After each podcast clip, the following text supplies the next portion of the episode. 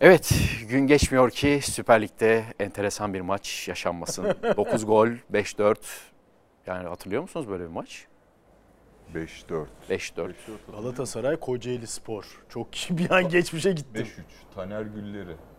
İyi diyorsun. Yok yok, şey Saffet diyor. Sancak 93 Galatasaray 94'ü diyor. he, öne geçiyor. 93 Sonra 94. 3-3 oluyor maç. 5-4 mü bitmişti o maç ya? Galiba 5-4 bitti. Evet evet galiba. Dur bakayım siz konuşun. Yani galiba 3-3'ten sonra Merak 5-3 ettim. oluyor. Sonra bir gol daha atıyor Kocaeli Spor o. Kocaeli Spor'un Kocaeli Spor olduğu dönem. Güvenç Kurtar Güvenç Sezonu. Kurtar, Saffet Evet, Sancaklı, ikinci, o Ya ikinci sezon Ergün- işte. İkinci sezon. Evet. Ergun. Şeyde de Holman var. Ergun, Ergun. Ergun. Ee, Bülent sonra- Uygun ayrılmış. Değil mi? Tuncay Akgün var hala. Sefer var. Evet. Ee, Ee, yabancı sonra Galatasaray. Vallahi bravo. Uzmanovski. Vallahi bravo. Teşekkürler. 5-4. bu acayip Muhteşem. Teşekkürler. Yok ben de hatırlarım ama müdürüm direkt teşekkür yani ediyoruz. böyle 5-4-5-3 Evet o senin dediğin Karşılıklı maçta çok Kocaeli yani Spor'un kazandığı Ali Sami Yen'de o da 5-3. Evet. Sen mi dedin? Skibe zamanı. İşte, Skibe'nin son maçı olmadı mı o zaten? Evet. Yani Ta- Taner Gülleri sonra maalesef sakatlık problemleri yüzünden Başakşehir'e İstanbul Büyükşehir Belediye'ye de gitmiş. Doğru. Olmadı. Yani orada çok büyük bir patlama 2-0, ortaya 2-1, çıktı. 2-2, 3-2 Kocaeli öne geçiyor. O be he. Ee, Galatasaray 3-3 yapıyor. 4-3 Falco. Ee, en son Saffet Sancaklı'nın golü vesaire 5-4 İstanbul'da. 94'teki maça gitti. 94'teki maç. 93-94 sezonu. 93 94 mü? Evet, evet. 93 mi? 93 94 94 sezonu. Galatasaray şampiyonu. Holman'ın Holman'ın Evet. teknik direktörü olduğu zaman. Tamam. Aa, Ha, İstanbul'da o yine. şeyden sonraydı zaten doğru. Manchester United 3-3'ten Evet. ya hemen önce ya hemen sonra. Ona Hani da bakayım. Deplasmanda Hemen. 3 berabere kalıp sonra 0-0'la Şampiyonlar Ligi'ne girdi. 16 Ekim 1993. Heh, olmuş sana Ee, evet. tam. United'da Ha, söyle. ee, bir dakika 20 Ekim. Tamam bak. 20 Ekim. 4 Hemen gün sonra. United maçı var 3-3. Size ne çağırsın? Senin doğum günün. Evet. Bir de O da 3-3. 93 mü 93 20 Ekim pazar günü.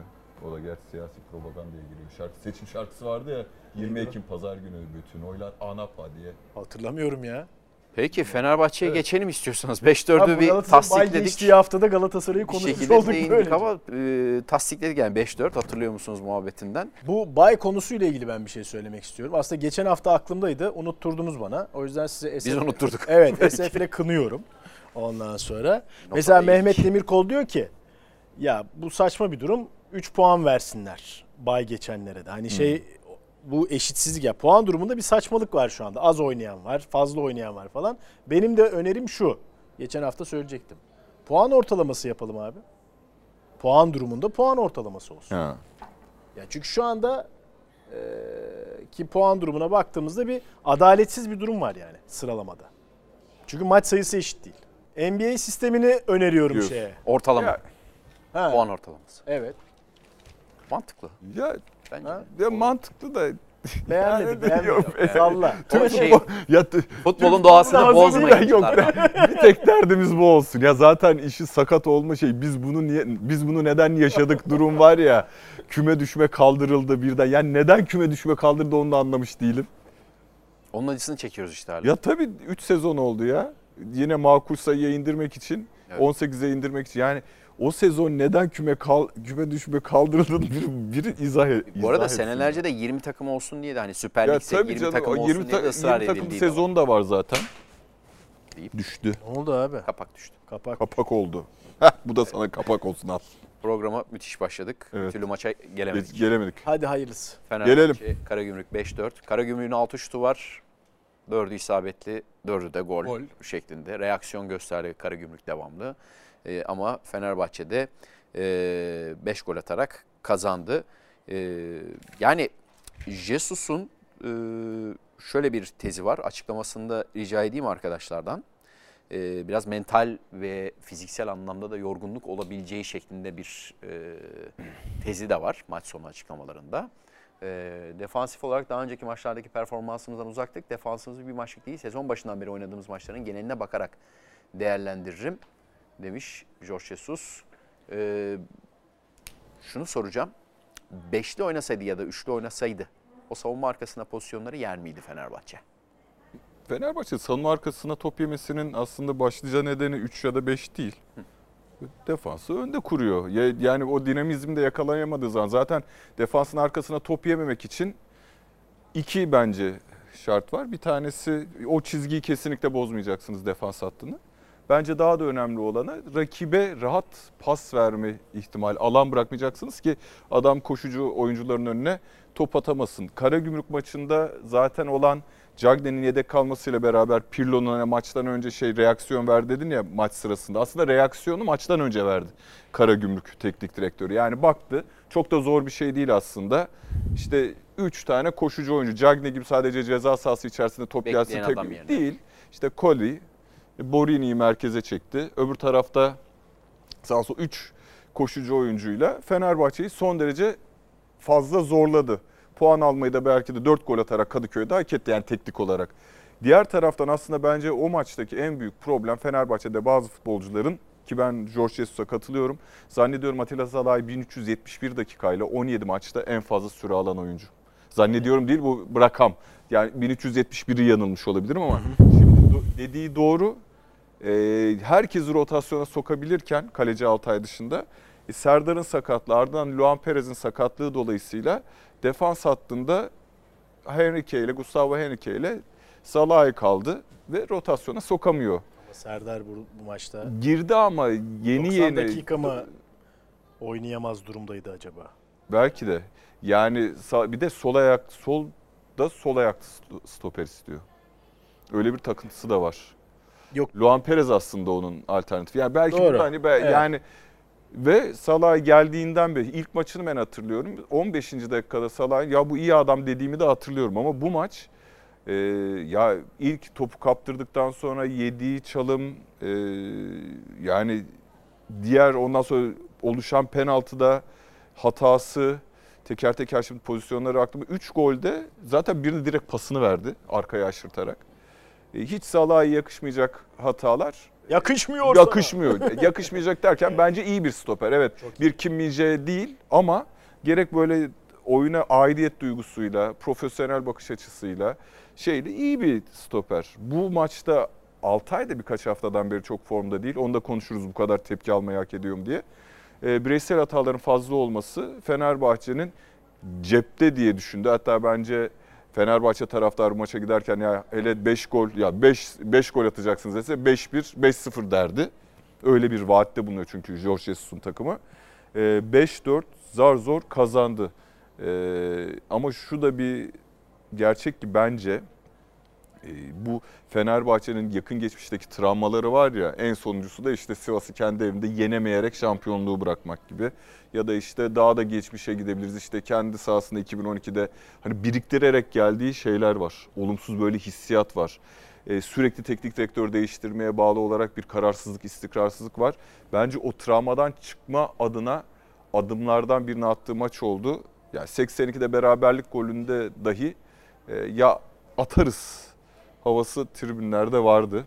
Ali Koç dönemi için herhalde e, bahsettiğin en e, Ya travmayı atlatacak dönem bu Sayın dönem. Koç böyle isimli bir teknik direktörün getirilmesini, isimli bir teknik direktörü ya da sadece teknik adamı ya da oyun sistemi getirmiyorsunuz. Özgüven ve taraftara da güven getiriyorsunuz. Yani çok e, onun için bu işte Jorge Jesus gibi Avrupa'nın önde gelen teknik adamlarının maaşı bir hayli yüksek size çünkü gözle görülmez, elle tutulmaz şeyler de getiriyor. Güven duygusu gibi. Bence bu maçtaki bir kere evet yani travma ile ilgili Daha çok başı, yanlış. katılıyorum. Evet. Anlama. yok. Evet evet tabii tabii ama e, hatta 4-4'ten sonra 5. golü bulmuş olması da aslında zihinsel olarak da güçlü olduğunun göstergelerinden. Ümraniye var mesela. Ya Evet. 3-0'dan iyi bir skor bak ben sana söyleyeyim. Psikolojik anlamda Fenerbahçe Özgüven için. Tabii. Yani şöyle olur ya bak yanlış anlama. Sözünü yanlış anlama dedin sürekli kesiyor. 5. dakikada bir tane attın, 27'de bir tane attın. Sonra 52'de bir tane attın. 3-0 oldu ve ardından tempoyu düşürdün. Evet. Maçın sonuna öyle bir duyguyla gider ki taraftar. Hepimiz maç seyrettik, tribüne de gittik. Sonunda böyle boşalır. Tribünler o 40 Hadi kazandık, tamam 22 20 kazandık. Ya trafiğe kalmayayım zaten 3-0 topta oynamıyorlar. Hatta böyle Fenerbahçe tribünleri özelinde böyle ıslıkta yaptıkları bir tezahürat vardı. Cicik cicik diye yani böyle artık şeyde coşadamıyorlar en son gol 40 dakika önce olmuş bilmem ne. Ya bugün de neyse kazandık iyidir de bir coşku. Bu 5-4 olunca birden böyle şey Ayrı oldu. bir heyecan. Ayrı bir heyecan oldu. He, ama çıkartılması gereken dersler var tabii. Bence e, defansif olarak en büyük problemi evet tabii ki Salah'ın bireysel hatalarına katılıyorum. Ama savunmayı önde kurduğu için arkada verdiği boşluklardan ziyade savunmayı önde kurarken orta saha ile savunma arasındaki mesafenin bu maçta fazla olmasıydı. Hatta savunmayı belki de yeterince önde kuramaması oldu. Yani Borini o savunmayla orta saha arasındaki boşluklarda defalarca topla buluşmadı belki ama her buluştuğunda etkili oldu. Döndü İstasyon pas yarattı. verdi. Döndü pas verdikten sonra koşu yaptı. Ya Borini inanılmaz bir maç oynadı hakikaten yani. Katılıyorum. Kadıköy'e gelip bir futbolcunun skorda ve oyunda bu kadar etkili olması kolay bir şey değil. Ama buna biraz da sebep Fenerbahçe'nin o şimdi Fenerbahçe savunmayı önde kurarken öyle bir sıkıştırıyor ki rakibi. Yani bazen 15-20 metreleri sıkıştırıyor.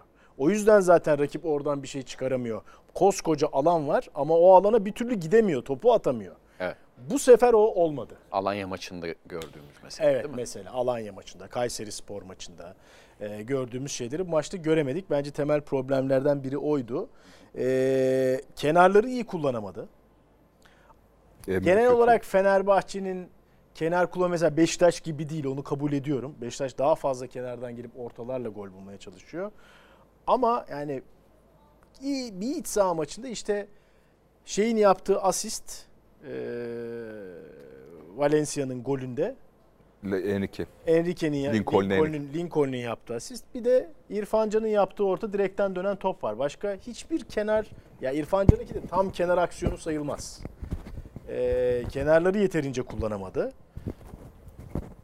Öyle bir hedefi var mı? Yok evet onu o yüzden yani Beşiktaş kadar kullanmıyordan kastım oydu zaten. Zaten çok böyle kenara in- mesela Galatasaray'ın boyu etkisi hani üretimde pek etkisi olmuyor ama oraya hep indiriyor. Aksiyonda. Çizgiye hep indiriyor. Aksiyona hep indiriyor. Evet çok böyle bir beklentisi yok Jesus'un. Ama bunları iyi yapamadım maçta. Tabii ilginç bir durum var. Yani savunmayı genel olarak değerlendiririm diyor ya. Şimdi çok ilginç. 10, 10 gol yedi Fenerbahçe. Ee, baktığın zaman Üçünü yüksek. Ümraniye'den dördünde Üçü, Karagümrük'ten. üçü, evet. Ya 7 golü ligin son iki sırasındakilerden yedi. Ümraniye'nin daha Ve iç galibiyeti. sahada yedi. Evet. Ya bu şimdi bunu neyle nasıl açıklayacağız? Çok kolay değil bunu açıklamak. Yani yediği gol sayısı az değil genelde ama bunun işte %70'ini iki maçta yedi. Kasımpaşa'dan gol yemedi. Evet. Kayseri Spor'dan gol yemedi. Beşiktaş'tan yemedi. Alanya Spor'dan Alanya'dan ve. Beşiktaş'tan yemedi. Evet. Ümraniye'den, Adana Demirspor'dan, Konya Spor'dan ve Ya Karagümrük'ten. Adana Demirspor maçını da katarsan 4-3-2, 4-7-9 golü zaten içeride yiyor. Bu arada. Yani bu konuya da bir dikkat etmek lazım bence. Ve Fenerbahçe'ye gol atmak kolay değil dedi. Jesus geçen hafta. Yani 4 gol yedi takım. evet tabii çok büyük bir tezat var. Çelişki var ama bunu biraz daha hani o da açıklarken bireysel performans üzerinden açıkladı. Şöyle ekstra not. eee, maç sonrası da hep benzetilmesi de yapıldı. Bu maçta bence diğer maçlara nazaran kenarda çok daha gergindi. Obradoviç benzetmesi de yapıldı ya hep. Siz şeyi gördünüz mü?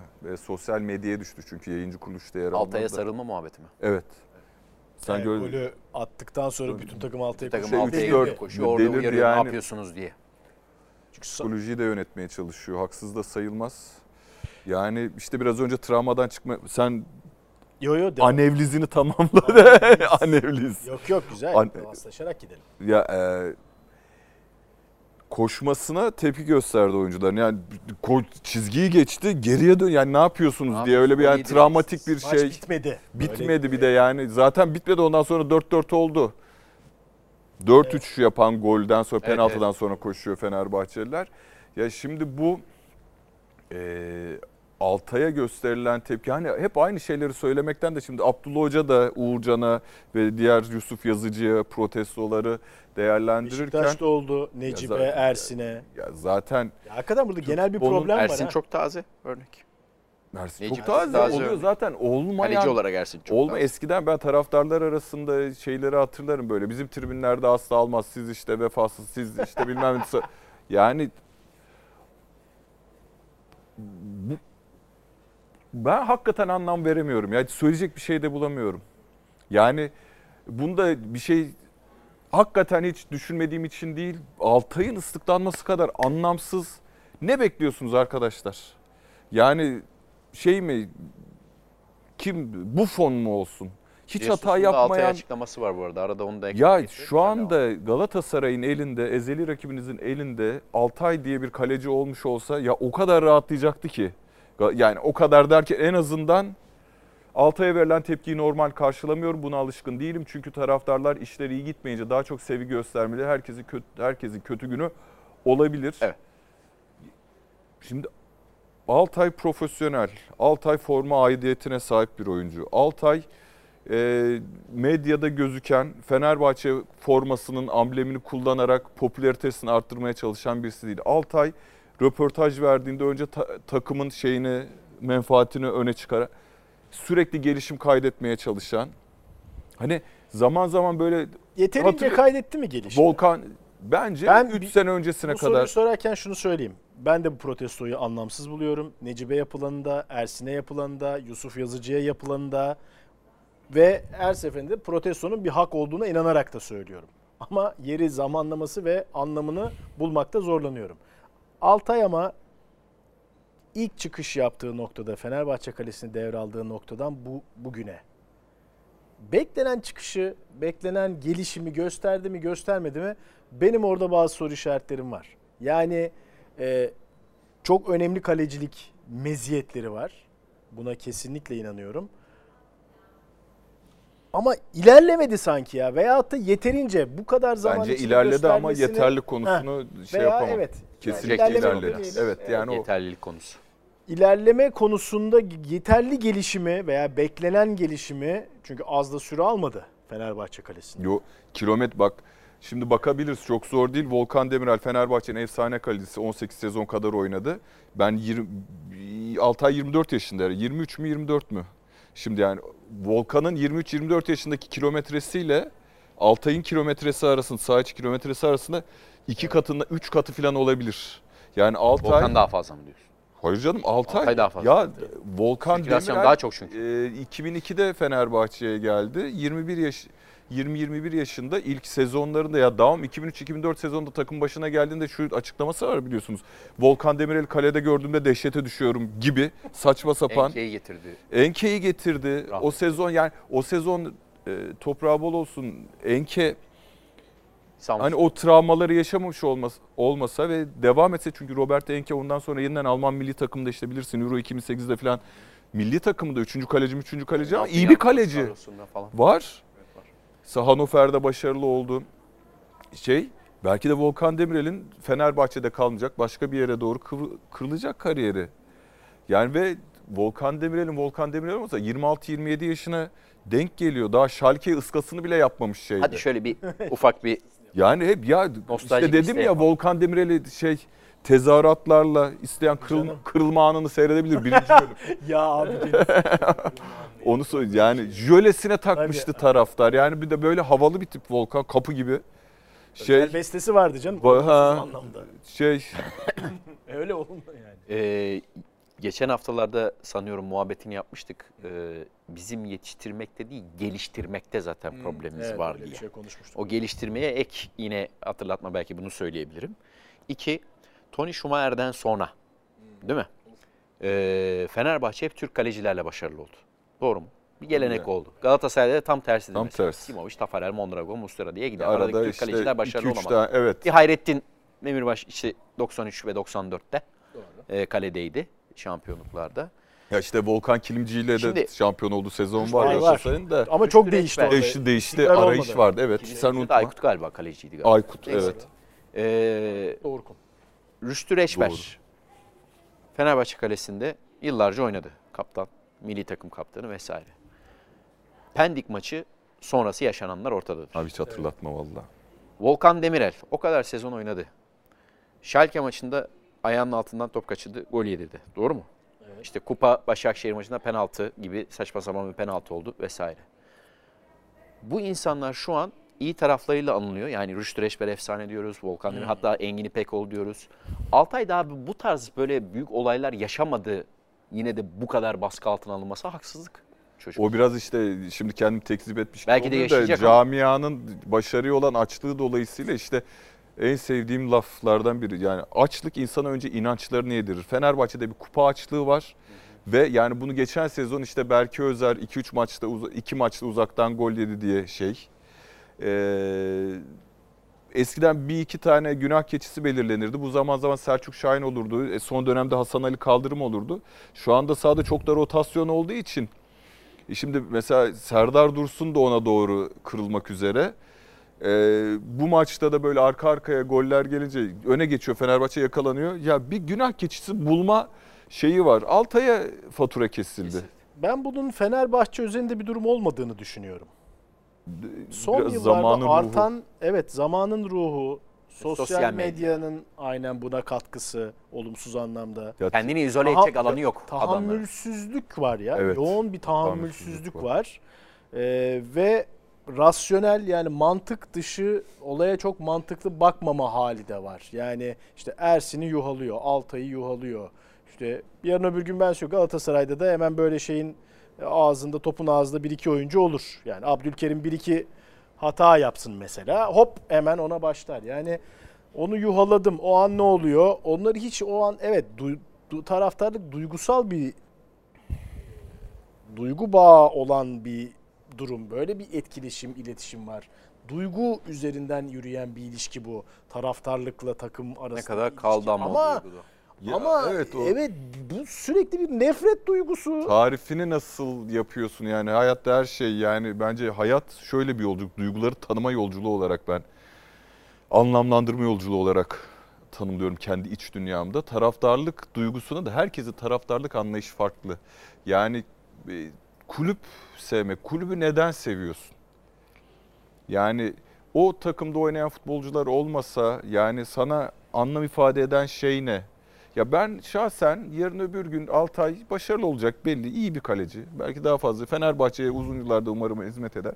Ya nasıl o ıslıklayan adam nasıl çağırıp mesela şampiyon olunca böyle gözyaşları belki dökecek taraftar. Ya sana rağmen olmuş olacak. Bak ıslıklıyorsan eğer sana rağmen onunla nasıl gurur duyacaksın mesela? Yani e, iki sene önce Ersin Destanoğlu çıktığında Beşiktaş mucizevi harika bir şampiyonluk elde etti ya. Pırıl pırıl yani şey çok zorluklar içinde son 3 haftayı 14 15 futbolcuyla O kadar bilgi. kalesinde Ersin'le sol bekinde ya yeri geliyor ö, işte Beşiktaş mütevazi falan ondan sonra ıslıkla Necip'i ıslıklıyorsun ya. Ya bu adam bunu anlamlandırma neye göre ben mesela öyle bir şey yaptığında sevilme hakkında olmadığını düşünüyorum.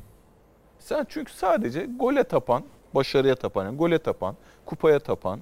Bana şey anlatmasın ondan sonra taraftarlar. Ya Fenerbahçe'nin futbolu ya biz tuttuğumuz takımları şeyde de öyleydi. Ne derler? Başkaları için de. Ya benim tut, şey olduğumda futbola bağlandı ve tuttuğum zamanda da oynayan oyunculara bakıyorum. Ya hani bu X takımlık bu takım ya bizim efsane dediğimiz adamlar hiç alınmasın 80'li yıllarda Edirne'nin dışına çıktığında İngiltere 8 hatta Edirne dışına çıkmasına da gerek yok. İnönü'de 8. İşte Çekoslovakya'da 7. Bilmem örnek bir sürü buluruz yani o facialar vesaire.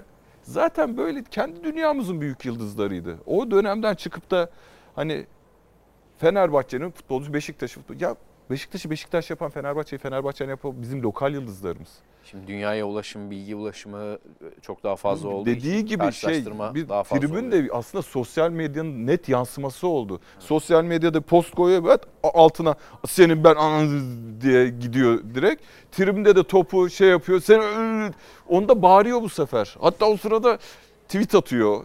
Instagram'a koyuyor, TikTok çekiyor. Sinirlendim kusura bakmasınlar. Yani o yüzden bence bu Fenerbahçe'nin özelinde bir problem Değil. değil. Çok Genel derin bir toplum, konu. toplumsal bir problem var burada. Bakış açısı problemi var. Rasyonalizmden uzaklaşma hali var falan filan. Fenerbahçe bile onu kabul etseler de etmesinler kulüplere çünkü zamanında kulüplere şimdi oynayanlardan demeyelim de benim hatırladığım şimdi Volkan Demirel de Son döneminde de protestoydu. Başında da protestoydu. Arada, hala sevmeyenler de vardı arada.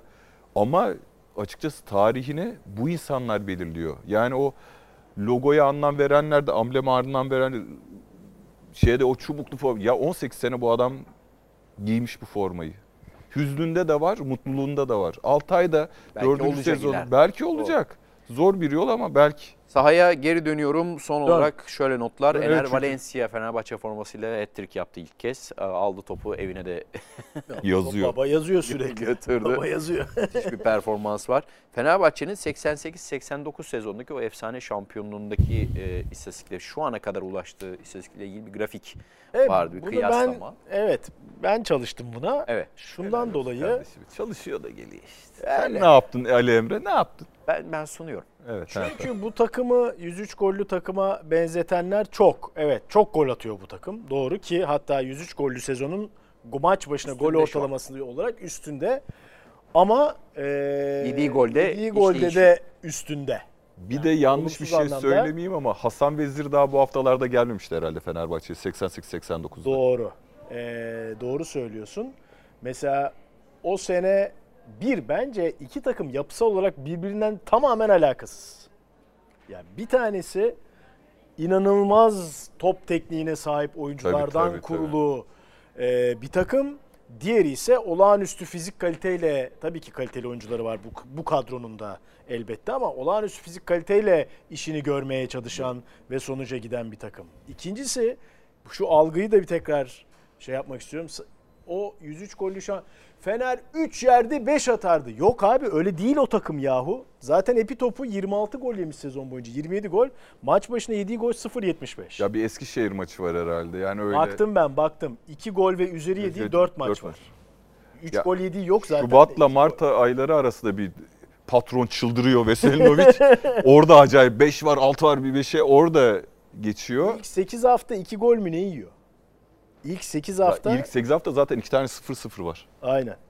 Yani e, ama yapısal olarak da bence bu takım 103 gollü takımla Ya şöyle Aynen, çok doğru yani. bir yani başka. çok Anadolu büyük yıldızları vardı. Başka. Oğuz Aykut Rıdvan evet. hatta Hakan, Hakan Tecimer, Tecimer Ee, sonra Hasan Vezir bu üstüne geldi. yıldızlar üzerine kurulu bir takım bu. Aynen Bu da yani orada hani kadroyu rotasyona sokacak olsan orada yani ilk Orhan Kapucu oynuyor işte çok e, vadeden gelecek ama olmayan yani e, rotasyona başka kim vardı bak hatırlayamıyorum. Belki sol bek rotasyonu Şenol Usta Ömer, Sedat, Ya, Ergin o stoperde böyle çok zaten- dar bir kadro zaten. 16 zaten çok- kişi alınıyor yedeğe zaten. kadro olmazdı ki. Beş- Hiç tabii. kimsenin kadrosu geniş Kadro- olmazdı yani. Evet. İşte Galatasaray'ın 14 sene sonra şampiyon olan kadrosu da böyle acayip geniş değildi. Beşiktaş'ın 3 sene üst üste şampiyon Oynanan oldu. maç sayısı belliydi abi. Avrupa Kupası'nda Aynen, da oynadığın Avrupa maç yok, sayısı bir şey yok. belli. Dediğin Tabii, tabii. gibi yani 16 Ligin sertlik düzeyi şey daha doğrusu zorluk düzeyi Tabii haftada bir maç. belli. Hani Anadolu takımlarının kapasiteleri belli. E şimdi öyle değil ki abi işte Borini diyorsun,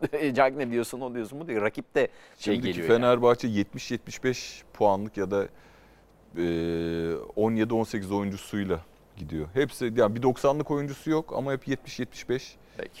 istikrarlı oyuncular. gidiyor. Geçelim Beşiktaş'a. Beşiktaş'ta Giresunspor deplasmanından 3 puanla döndü. Ee, oyuncular ve Valerian İsmail de zeminin kötülüğünden e, şikayet etti. Pek yani galip geldi ama e, mutlu edemedi gibi bir hava var e, Beşiktaş için. Ya Beşiktaş'ın 4 haftadır o inanılmaz 30 dakika başlangıçları yok. Enerjisi yok değil mi? Evet, Evet. Yani veya o mu acaba iki maçlık bir şeydi? Bilemiyorum veya 3 maçlık hani. Haftaya da Trabzonspor mücadelesi var. Sayıs yok. Evet sayısı oynamayacak. Ya onu göremiyoruz. önemli. Oradan uzaklaştı Beşiktaş. Bu maçta ilginç bir şey denedi. Ee, Valerian İsmail. Rozier ile şeyi e, Masuaku'yu iki bekini birden orta sahada Josef'in yanına getirdi oyunu kurarken. Ee, ya bunun sebebini az çok anlayabiliyorum. Dönen topları olma ve Tayfur'la şey de Redmond. Redmond'da gibi bayağı orta sahada çizgiye gelerek Evet. top aldılar. Bu gerçekten hani genelde bu bir bek üzerinden Çok yapılıyor dikkat ya. çekiciydi bu sefer. Gerçekten Çok çok, netti. dikkat. Keskin. Evet, çok keskindi ve yani bu genelde bir bek üzerinden yapılıyor işte sol beki içeri sokma, sağdakini öne gönderme. Hiç öyle değildi. Evet bu belki şey anlamında geçiş yememe anlamında Beşiktaş'a bir katkı sağladı. Yani Giresunspor oyunun hiçbir bölümünde Beşiktaş'ı çok fazla geri koşturamadı. Zaten kapasitesi de çok yüksek değil ama Beşiktaş üretim problemi yaşadı. Zemin evet zemin doğru izlerken aynı şeyi hissettik ama Beşiktaş'ın bir pas yüzdesinde de bir problem Yeni bir var. stat bu arada. Giresun'un yeni Evet. stadı bu arada. yani aslında evet yeni de yani çimin oturması vesaire yani İklim şartları da biraz tabii Ya sert Son 4 olabiliyor. maç olana bakabilir miyiz? Hani bir bu tek maçtan bir genellemeye gider miyiz bilmiyorum da. Yani 14 maçı e, Evet. pas isabet. işte Giresun Beşiktaş'ın oynadığı %76. futbolla aslında pas isabeti çok şey değil tabii yani daha dik oynamaya çalıştığı için. Ya evet de Tekil pas atmaya çalışıyor. ama işte %76 ile %73'te falan oynayınca da Çok kötü tabii. yani oy- oy- oyun oynayamıyorsun yani. Tamam hızlı hücum etmeye çalışıyor. Baskı yapıp kazandığı toplarla pozisyon bulmaya çalışıyor ama oyun şey kalıyor yani. Eksik kalıyor. Başta söylediğin ama o enerji kısmının olmaması Beşiktaş'ı belki bu kadar mutsuz ediyor. Ya neydi ne oldu durumuna geldi ve çok çabuk oldu mesela. Şimdi sezonun böyle ilerleyen dönemlerinde olsa yorgunluk diyeceksin. Hani maraton uzun, e, yıprandı diyeceksin ama arada kaç hafta var ki abi? 3 hafta 4 hafta en fazla yani. Ya tabii şu da var. Yani gezzalsızlık yani şimdi işte Beşiktaş'ın kadro derinliğinin yetersiz olduğunu veyahut da bu, bu anlamda Beşiktaş'ı Valerian İsmail'i zorlayacağını hep söylüyoruz. Ya şimdi oyuna Enkudu'yla Gezzal giriyor yani Beşiktaş'ın vazgeçilmez iki oyuncusu giriyor. Evet. Onların yerine oynayan oyuncular da e, aynı performansı göstermekten bayağı uzaklar. Mesela Muleka'nın yerine Tayfur'u tercih etmesi bence denemeye değer bir tercihti. Çünkü Muleka bir kanat oyuncusu değil ve kanat oyuncusu olarak Doğru. da pek verimli olamıyor. Doğru. Evet. E, ele bir de sol kanattan kuvvetli atak geliştirmediğiniz zaman Muleka'nın o santrforluğundan da yararlanamıyorsunuz. Bence denemeye değer bir durum bir durum deyip bir şey koyayım, virgül koyayım. E, Tayfur'la ilgili ama bence konuşmamız gereken konular var. Valerian İsmail'in de bir açıklamasını görelim. Onu da e, konuşalım üstünde. Zor bir maçtı rakipten dolayı değil zemin kaynaklı daha fazla gol atmamız gerekiyordu. Mesela 4-0 olabilecek bir maçtı demiş. Ben- Sayıs sakatlandı, Emrecan da sakatlandı. Hatta sakat sakat oynadı. 10 kişi mücadele ettik diyebilirim. Tüm bunlar zeminle alakalıydı. Yani Zemin dört- iyi değil okey. Ya Evet. biraz daha belki Vegors varsa havadan oynanabilirdi. Ee, Emre Özcan ona dikkat çekmiş. Gönderilen hava topu sıfır Vegors'ta. Sıfır rakamla. Ama zaten oyun genelde orada oynandı ya. Yani Beşiktaş oyun kurarken baskı yedi ve çıkamadı gibi bir durum olmadı ki. İşte o ile oynanınca da şey şimdi Giresunspor maçı şöyle bir özelliği var. Geçen sezon hatırlayacaksınız Valerian İsmail geldi. İlk maçı Trabzon deplasmanı iyi bir oyunla berabere kaldı. Aa dedik üçlüye döndü takım da uygun. Sonra Alanya Spor piyangosu tam Valerian İsmail istediği gibi yine Alanya topla birlikte şey yapıyor ne derler oyuncular sürekli aşırı neşir. Onu da öyle topu onlara bırakıp 4 gol atıp kazanmıştı. Oo bak helal olsun çok direkt kale. Sonra hani şey benzetme değil takkenin düşüp kelin gözüktüğü maç Giresunspor maçı da hatırlarsınız. O maçta 0.63 çok kötü bir maç oynadı Beşiktaş. Çünkü Giresunspor al dedi topu sana bırakıyorum sen oyna dedi. 0-0 bitti. 0-0 bitti ve doğru düzgün pozisyona giremedi Beşiktaş. Oradan sonra belki biraz hani bekleri ortaya yaklaştırdı diye biraz daha topa hakim olayım orta sahada daha kalabalıklaşayım düşüncesinde o maçtan ders almış olabilir. Bunu parantez içinde yaz- yazıyorum ama diğer taraftan da Giresunspor'a baktığımda ön hattının özellikle Keita Balde ve işte diğer forveti Bayiç var. Diabate'de vardı. Hep koşucu oyunculardı. Şimdi Riyad Bayiç bu maçta Riyad Bayiç e, zaten çok net bir 9 numara, hareketsiz bir santrfor, pivot santrfor ve top taşıma konusunda çok mahir değil. E, öyle bir avantajı da oldu geçiş yememeleri açısından. Olabilir doğru. Burada he, yeterli pozisyonu buldu mu? Evet oyun dengesi içerisinde Beşiktaş'ın kazanması gereken bir maçtı. Ama şöyle bir santimlerle şey olmasa yani var sistem olmasa maç 1-1 bitmişti. Yani son pozisyonda hemen o beklerin arkaya bıraktığı ki Masuaku'nun durduğu yer itibariyle problemli. Hayrullah tekte bırakıyor. Oğulcan vuruyor e, hak ettiği maçta oyun olarak üst düzeye çıkamasa da hak ettiği maçta puan kaybediyordu ve çok farklı şeyler şu anda konuşuyor olabilirdik. Trabzon Beşiktaş maçından sonra ne olabilir konuşuyor olabilirdik. E, Valerian İsmail kazandı ama 3 puandan fazlasını kazanmadı. Yani 3 puandan fazlasını nasıl kazandı? Fenerbahçe'de tek farkla kazandı. Biraz önce dedik ya. Ama Fenerbahçe 3 puan hani o özgüven ya biz atıyoruzu kendi sahasında 4 yemesine rağmen şimdi çünkü teknik adam üzerinde bir şey var. Yani bu maçta da e, işte oyuncu değişiklikleri 62'de oldu. Gezzal girdi. Enkudu sonradan girdi. E, Ben mesela Yine ta- orada oyunda bayağı bir değişim bekledim. Gezzal'la Enkudu dahil. Necip girdi, Cenk girdi sonra. Evet, Yani Gezzal'la Cenk'i, En- Cenk'i kullanma biçimi mesela o da iki forvete döndü. Daha da Onu şey- çok yapıyor. yapıyor ve hiç Ama daha bir kere bile sonuç alamadı. Yani belki Cenk'i yani orada aldın kanatta değerlendir. Yani Cenk'i kazanmak istiyorsun. Cenk de hani çok şey yapmak istiyor belli. Bir an önce ya hani Beşiktaşların yeniden kalbine gireyim ya girdim kurtardım, girdim attım. Ama o gerginlikle bence yine bu maçta da gereksiz bir sarı kart gördü. Adam Maç arkasına. mıydı? Kayseri maçı mıydı? Kayseri Kırmızı maçında kart da gördü kırmızı orada. kart gördü. Yani ikinci yarıda Giresunspor'un önde basmasından da yararlanabilirdi Beşiktaş. O Ondan da da pek yararlanamadı. Yararlanamadı. Evet yani çok sonlara doğru bazı geçişler, önemli pozisyonlar oldu ama yok. O- yani Yani Beşiktaş- böyle bir şeyini kaybetti Beşiktaş. Kim ya? Akışkanlığını, kimyasını böyle bir, bir şey oldu. Ee, Zaten bunu bütün sezon devam ettirse e, ligin ligde devrim yapar Beşiktaş diyorduk yani. Hani böyle bu kadar enerjik, bu kadar basan her evet, maça çok sürdürülebilir olmadığını da konuşuyorduk. konuşuyorduk ama. yani. Bir de tabii Dellali faktörü de var. Yani hiçbir şey yapmadı abi maçta. Hiçbir şey yapmadı. Yani Yok, bir yok tane yaptı, 74. dakikada Gezzal'a verdiği pas var. Pozisyon oldu.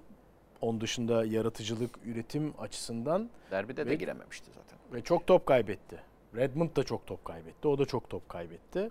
Ee, yani ön tarafta işin bitirecek veya yaratıcı olacak oyuncular bu kadar top kaybedince de tabii üretim de düşüyor. Yani şimdi 4-0 diyor Valerian İsmail de herhalde her pozisyonu gol olarak sayıyor. Yani e, futbol ama öyle, Öyle bir şey değil yok. yani. Biraz şey durumu var değil mi? Şimdi puan durumuna bakıyorum. 5 galibiyet, 3 Tabii beraberlik, penaltıda 1 kaçınca. mağlubiyet. Ee, Adana Demirspor ve Konyaspor'la e, puanlara eşit Beşiktaş'ın. Ee, Çok da ilginç bir puandır bu aslında. evet evet. Fakat e, hani şey konuşulur ya yakın zaman için. E, Tudor ayrıldığında Galatasaray'da e, yukarıdaydı yani Galatasaray sıralamada. Ama oyun anlamında memnun etmediği için değişiklik oldu. Valerian İsmail'in de biraz durumu öyle sanki. Kazanıyor, kredi kazanıyor ama oyun ham bir oyun. döndü. Ham bir oyun. Yani nasıl diyeyim? O, o dönemde bir şimdi orada da oyun da benziyordu orada biliyorsun. Igor Tudor şimdi enerji Marsilya- girdi değil mi? Baskın yani girdi. işte Tolga Ciğerci'nin sol kanatta oynuyor. Neden oynuyor? Çünkü 3 mevkiyi birden oynayabiliyor gibi. İçe giriyor. Forvet'e gidip kaç gol goller de atıyordu. Defansa destek de veriyor. Yani o enerjiyle beraber fizik kalitesi yüksek oyuncu istediği için ama işte o zaman da yıldızları kullanma ya da kullanamama maç içindeki değişiklik B planı olmaması diye hep oyunu tutma Kadıköy deplasmanında hatırlıyor musun? Hep bunları konuşuyorduk. Yani aynı şeyi Kadıköy'de de yapacak mı mesela diye gibi e, şeyleri konuşuyorduk. Valerian İsmail dönemine benziyor. Biraz futbol sever takıma hakimiyet istiyor. Orada bence Valerian İsmail'in Beşiktaş taraftan ikna edemediği şey takıma hakimim şey. Yani sen işte Alanya maçı hep artık dilimize pelesenk oldu. Orada 3-1'den 3'e geldi değişikliklerle. Sonra İstanbul Spor maçında Necip'i almayayım diye Tayfur Sabe Vale Rozier'i çıkarttı. Tezahürat oldu değişiklik konusunda. Değişti. Bu İsmail. maçta da Gezzal Gezen şeyin hakikaten ben ilk defa çok duyuyoruz da bu kadar spesifik e, tribünler de çok güzel. Fenerbahçelerde sürekli Arda diye Arda. bağırıyor ama onu onun bağırma nedeniyle Beşiktaşları bağırma nedeni Aynı değil. maç gidiyor diyor yani bir şey yap hoca diyor maç gidiyor yani inisiyatif Başakşehir maçında da öyleydi. Söylesene Evet. bize hoca takım niye oynamıyor tezahüratları da inisiyatif başlar. öbür tarafa kayıyor, yandan seyrediyor. İnandıramadı daha takımın hakim olduğunu. Igor Tudor da öyle. Tabii orada bir de Fatih Hocam'ın boşta olması gerçeği vardı. Aynen tabii. Yani işte rahmetli Özcan Can Aydın da yani ne olursa olsun Galatasaray'ların gönüllerindeki teknik direktör. Burada Fatih da. Şenol Güneş neyse. E, boşta durma. evet. o da yo sosyal medyada hemen Yazılıyor da o yüzden. kötü gittiği zaman şey Hemen hocam yazılıyor. gelsin diye trend topik listesine en azından biri bir numara olmasa da listeye giriyor yani. Evet. Peki haftaya da Trabzonspor bu arada. Trabzonspor'a Evet. bağlayayım mı oradan yoksa Beşiktaş Trabzon'u Ya konuşup öyle mi Tayfun bağlayalım? Bingöl'le ilgili bence konuşmamız lazım. Yani bir maçta 3 farklı mevkide oynadı. Ee, Çok yararlı transfer. çok katkısı oldu mu maçta onu tartışabiliriz ama gerçekten bu yerli sayısının yerli zorunun olduğu noktada ee, çok önemli problemleri gideriyor. Gideriyor. Enerjisi yüksek, az hata yapıyor. Çok büyük bir katkısı olmuyor belki ama az hata yapıyor. O yüzden çok çok kıymetli. Benim aklıma şeyi getirdi. Aynı kalite değiller belki ama Ümit Davala'yı. Hmm. Hatta Galatasaray bence Ümit Davala'yı transfer etsin Ocak ayında ki böylece yerli problemini çözsün diyorum ben. Forvet de oynar, orta sahada oynar, bek de oynar. Bek de oynar. E, çok büyük futbolcu tabii canım. Yani Kırılma anına bağlayacağım buradan. Ümit Davala. Ümit Davala bu konu bu konuları konuştuk. Kaçıncı bölüm? Kaçıncı bölüm onu hatırlamıyorum. Volkan Demirel birinci bölüm olduğu için Birinci değil mi? bölüm. evet. Özellikle. Sağ olsun çünkü Volkan kırmayıp Peki. gelmişti. Uğurlu da geldi sağ olsun. Ee, geçelim Trabzonspor'a. Volkan Demirel demişken Volkan Demirel de 2'de 2 yaptı lütfen. Doğru. Hatay Ee, Spor'da. Aynen öyle valla. Volkan Hoca. Birinci bölüm. Evet. Ee, Kasımpaşa maçı golsüz e, bitti. Kazansaydı lider olacaktı Trabzonspor ama e, Ya kazanamadı 7. kaldı. Bu ne, ne biçim iş ya? Mükemmel. Kazansa kazansa. Mükemmel işte. kazansa Süper. lider kazanamadı 7. iki maç kazanmıştı. iki maç üstte kazanmıştı. Sonrasında Ya kazanırken de zaten Emre Belezoğlu dedi ya ya ben zaten bunu geleceğini bekliyordum Sivas maçı muhalefeti sonrası son iki haftada. Trabzon'un da aslında belliydi. Abdullah Hoca da bunun farkında. Çok bu kadar net bir açıklama yapmadı. Ama oyun düşüktü. Bu maçın ilk yarısında da kaleye isabetli şutu yok ya Trabzonspor'un. Ve Evet yani 20 şutla bitirdi galiba maçı ama kaliteli üretim yapamıyor 2010, Trabzonspor. 2014-2015'te 20 plus şut attığı maçların toplamından en düşük XG ürettiği maçmış. 2013 Bak, 2014-2020 İyiymiş. 0.73. Yani bu neye geliyor? Ne kadar çünkü şuna şeyin panik butonu şu Trabzonspor'un. Baba gol atamıyoruz. Verin şu Yunanistan'a şey Perkas'a Yunanistan diyordu ya Ozan Tufan. Bizim şeye verin. Bakasetas'ı uzaktan sallasın. Ha, Yunanistan şeyde. Verin Bakasetas'ı uzaktan sall- Mermi gibi vuruyor ama bu şans yaver gitmedi. Kopenhag maçında mesela oldu çarptı çurptu döndü girdi. Başka maçlar da var. E, sete yerleşmekte ciddi sıkıntı yaşıyor Trabzonspor.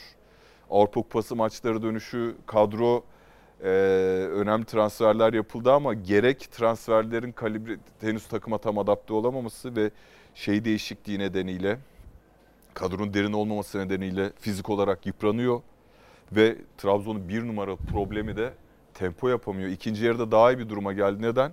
Biraz daha tempo yapmaya başladı ve ne zaman maç Trabzon'a yaklaştı? Gittili geldili oldu bir ara. Maçın da kırılma anı 5'e 2 geldiklerinde Aynen. pası çıkartamaması Kasımpaşa'nın eee, çözülmesi gereken çok sorun var. Eee, onlardan birisi nasıl tempo yapacak Trabzonspor? Çünkü iş sete kaldığı zaman Trezeguet o işi yürütemiyor. Yusuf Yazıcı çok formsuz. Eee, şey Maxi Gomez yararlı ama Cornelius gibi o tıkanan sağdan soldan ortaya yapıldığında alacak oyuncu değil farklı yerlerde buluşuyor. Hafif bir İrfan Can modeli sanki denedi değil mi Yusuf Yazıcı'da? Yani evet sağdan içeriye sağdan. çeksin. Değil mi? Yusuf Yazıcı da aslında hani Gal, Galti, Galtiye onu şey yaparken ne derler yeni şampiyonluk sezonunda az, hiç ideal 11 oyuncusu olmadı ama çok yerinde ve faydalı kullanarak İkinci forvet gibi. ikinci oynadı. forvet Evet. gibi oynatıyordu. Yani çözüm olmadı. Yusuf Uğurcan Yaz, Yazıcı'ya zaten hala bak kaç senedir futbol yani oynuyor işte Fransa'ya gitti, Rusya'ya gitti. Tam pozisyonu bulunamadı ya Yusuf Yazıcı'nın. Yani 4-2-3-1'in 10 numarası mı? 4-4-1-1'in 10 Evet. numarası mı? İşte 4-3-3'ün kenarı mı? 4-3-3'ün 8'i mi? Abdülkadir Ömür'le Yusuf Yazıcı ile ilgili olarak sürekli hala. Mesela Evet. Abdülkadir de 10 mu? Ofansif bir 8 mi? Bir sağ kanat mı? Bazı özelliklerinden dolayı kaynaklanıyor bu yani. Kimlik Çok- arayışı. Aynen öyle. Abdullah Avcı'nın açıklaması biz geçen sene taraftarımızla beraber şampiyonluk sitem değil bir ricada bulunacağım. Geçiş dönemindeyiz ve bu sancılı olacak. Maç içinde beni protesto edin. Oyuncuyu protesto ederek performansını yükseltemezsiniz. Maç bitsin protesto yapalım. Aynı konu işte. Demin konuştuk. Yani Yani daha yeni gelmiş Yusuf Yazıcı. Bu takımın altyapısından yetişmiş. Ee, çok büyük bir parlak yıldız olarak Avrupa'ya gitmiş. para kazandırmış size. Para kazan, milli takımda oynuyor. Daha yeni geldi abi çocuk tekrar. Durun Ya yapma. şöyle bir şey oluyor bence Trabzonspor'da. Trabzonsporlar ya bırakıp gidilmesine bir de Yusuf Yazıcı o dönem daha şampiyon da olmamıştı. Şimdi Uğurcan'la Abdülkadir gitmek isteklerini dile getirirken ya biz misyonumuzu tamamladık bak seneler sonra takımda şampiyon, Şampiyon oldu. yaptık. Bizi de bırakın bizim hedeflerimiz var. Şimdi onlarda da ciddi bir form düşüklüğü var. Yusuf Yazıcı'yı o anlamda bence Trabzonspor taraftarı affetmedi diyeyim ya da yani sitem en azından sitemleri var ve döndüğünde de ha ya da çok basit ya zaten Trabzon tribünleri sabırsız. Ya, ya görüyoruz tribünlerde boşluklar oluşmaya başladı. Bu takım aslında hocanın dediği gibi kazansa yine lider.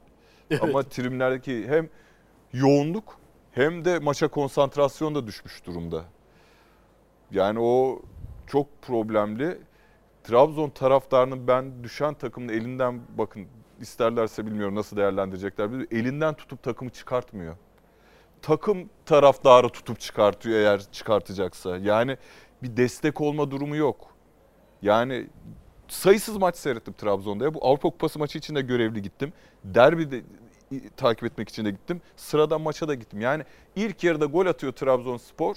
O şey gibi şampiyon olunmuş gibi devre aralarında hop tek oynanıyor, horon tepiliyor.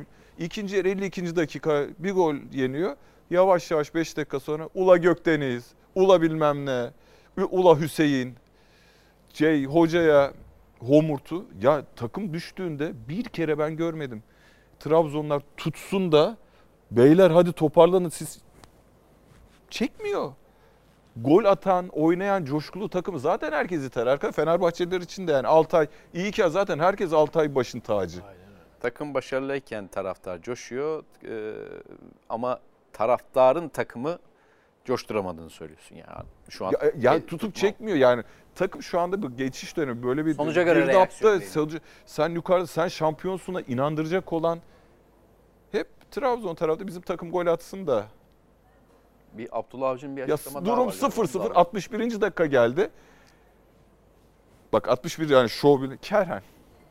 Şey yani 61'de bir fırsat aslında. Oyuncu kendine özel Coş- eleştiri yapacak. Bireysellik bu oyunu kaldırmaz. Kendini ispatlamaya gerek yok. Bu oyuncu grubu zaten kendini ispat etmiş bir grup diyor. Kime diyor bunu? Ya bu oyuncu grubu Oyuncular 7 tane şimdi Eren Elimalı ispat etmiş bir oyuncu değil. Bardi ispat etmiş bir oyuncu değil. Yani genelde hocayı anlıyorum da zaten şikayet ettiği konu bu takımın 7 tanesi yeni oyuncum var diyor. Bu oyuncu grubu da bir yandan hani bu şampiyon kadro kredi verin diyor ama bir yandan da kendisine de aslında biraz zaman verin bana da diyor. Ben bu yeniden şampiyon yaratayım diye. Tabii canım onu diyor açık açık diyor. Saka, yani eksiklerden bahsediyor haklı olarak. Dünya Kupası'na şu Dünya Kupası başlayana kadar yukarıda bir bir, şey yerde kalayım istiyor Ha, Abdullah Avcı. Ya yine çok kesinti. Şimdi Dünya Kupası geliyor ya. Şimdi milli takımlarında olacak oyuncular için çok kritik bir süreç. Hiçbirinin kötü niyetli olduğunu düşünmüyorum ama olabilecek sakatlıklar vesaireler yani Dünya Kupası'na gidecek adamlar aman ben biraz zorlamayayım. Aman şey yapmayayım. Diyecek. ya Diyecek çünkü tabii. ikinci derece bir şey. normal olduğunu söylemiyorum ama diyecek. Yok bir isteyerek de yapmayacak ya. Dünya Kupası'nı yakalamış adam mesela. Bir ah hop diyecek yani. Peki toparlıyoruz. Toparlayalım. Topla da yani. Haftaya Haftaya- oyunu krizde olan iki takımın güzel maçı olacak. Yani Evet. maç güzel olacak mı ondan çok emin değilim ama İnşallah olur ya yani. Ya Olur. futbolda bak maç şu gerginlik e, futbolu baskılayan bir şey. Gergin olunca futbolcular istediklerini yapamıyor ama işin sonunda 3 puandan fazlası olacağı için, gidişat değiştireceği için çok heyecanlı olacak seyretmesi. evet. Hadi bakalım. O zaman haftaya e, güzel bir haftayı konuşmak dileğiyle diyelim. Güzel maçları yine konuşmak dileğiyle. XF'de gelecek hafta tekrar görüşeceğiz. Hoşçakalın.